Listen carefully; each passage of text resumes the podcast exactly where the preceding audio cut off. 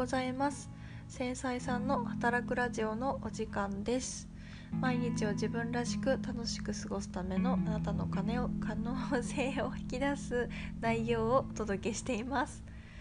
しょっぱな噛んじゃった。はい。お久しぶりです。え今深夜2時です。はい。お布団に寝っ転がりながら喋っております。いや寝れなくてですね。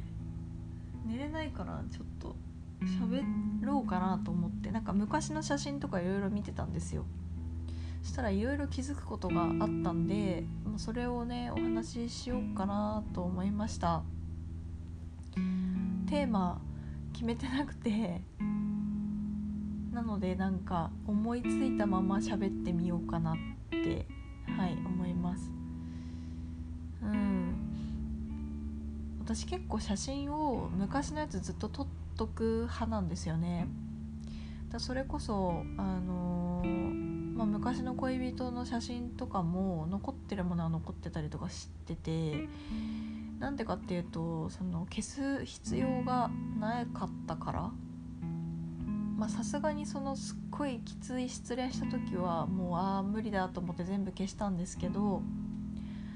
なんやかんやその残ってるものもあったりして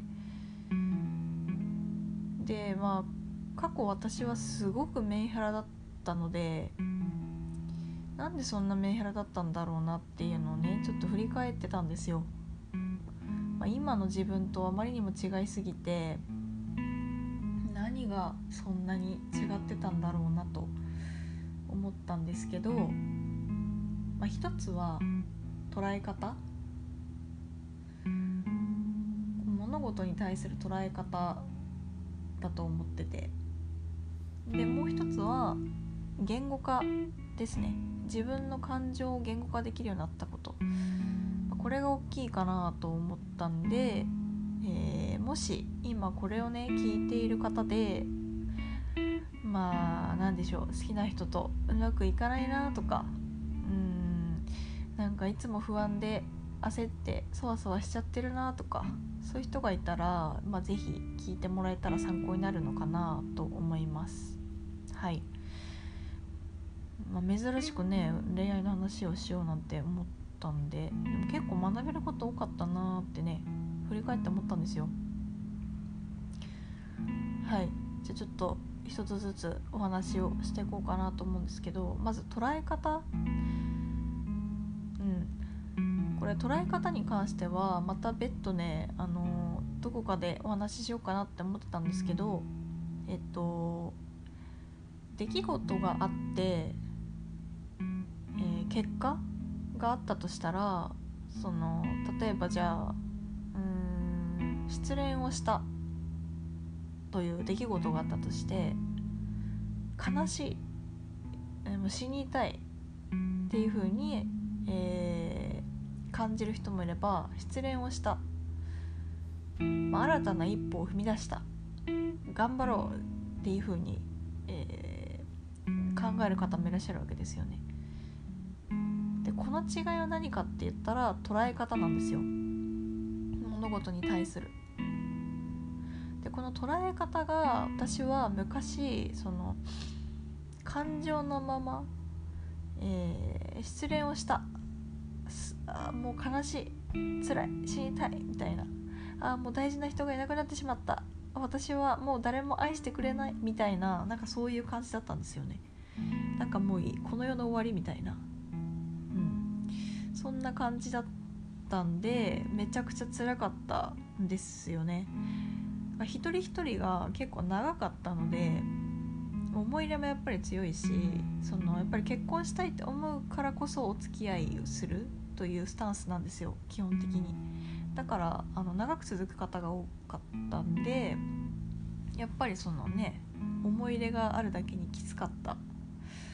ですけどうんでも多分今だったらうんなんかいろいろこう私と出会って教えてくれてありがとうっていう風になると思うんですね。その捉え方の違いでなんか昔は本当になんか恋愛が全てみたいなねところもあったんで彼氏がいる自分は、えー、愛されているみたいなね。でも今って別にその彼氏がいようがいまいが自分は自分でその自分のことを満たすことができてるんでなんか変わらない誰からも愛されてると思うし自分は自分のこと好きだから別にそれでいいかなっていう感じなんですよね。その捉え方が変わったっていうのが一つ、うん、もうちょっとその詳しく話したいんだけどあんまり頭が回ってないんで、まあ、それはまた今度話します。はい。で2つ目が、うんと、自分の感情を言語化できるようになったってことですね。はい。これ昔だったらうんなんか連絡がなくて、えー、悲しいってね。その連絡がなかったら怒ってたんですよね。当たり散らしてた。でも本音を言ったらそんな連絡が来なかったのに怒ってるんじゃなくて連絡が来なくて寂しかったっていうのが本音なんですよ。でもそれをその自分で言語化できなくてあなんか悲しい辛いイライラするだからぶつかるみたいなね感じですよ。で結局その彼からしたら「えなんで怒ってんの?」みたいになるんでそのまあ喧嘩になりますよね。怒ってるのを理解できないみたいな別に連絡ぐらい返さなくてよくない？みたいな。でも私からしたらえー、連絡がないことが寂しかったんでなんかあったんかなとか不安になったりするわけですよ。でそこで喧嘩になってみたいな。でそれでまた自己肯定感が下がりあ私はもう好かれてないのかもしれないみたいな。あもう別れるのかもしれない。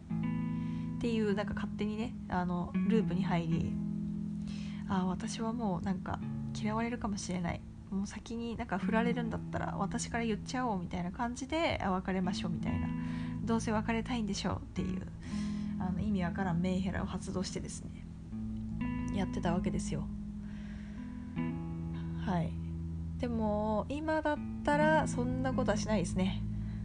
まずその話し合いましょうっていう感じ。なんで私が怒ったのか。何で、えー、イラッとしたのかっていうことに関してを言葉で伝えますねそれが人間が唯一できるすごい優れた能力だなと思ってて動物はそれができないからうんまあなんでしょうね。その暴力というかこう噛みついたりとかなんかいろいろするわけじゃないですか。泣いたりとか。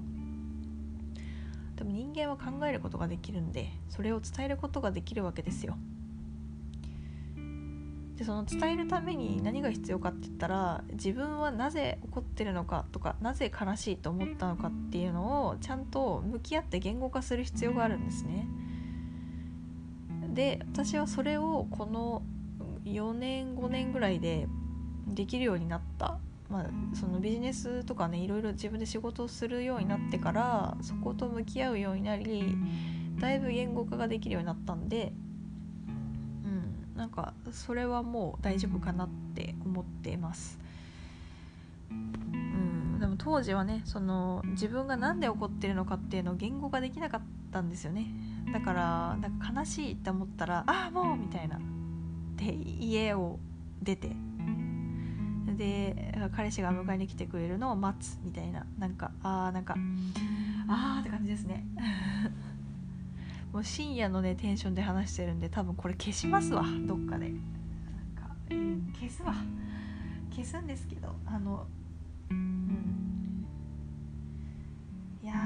ーもうほんとそんな感じだったんで。でも人って変われるもんだなって思いましたね。はいということで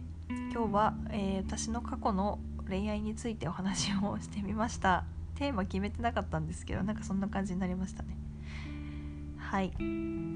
またあのね今回はちょっと参考になるか分かんないんですけどでもまあ恋愛に、ね、悩んでる子とかなんだろうな感情にこうねうん引きずられるみたいな方は、まあ、是非その、うん、捉え方を変えてみるっていうこと。あとは自分が何でそういう感情を抱いたのかっていうのを内観してみるといいんじゃないかなと思います。それができるようになるとね本当にあの人生めちゃくちゃあの楽になりますよ、うん、もしなんかあの何？捉え方とかその自分の内観の仕方がわからないっていうのであれば全然相談とかにも乗るのでまた連絡もらえたらと思います。はいということで、えー、今日は以上になりますまた聞いていただけたら嬉しいです。それではそろそろ寝ます。おやすみなさい。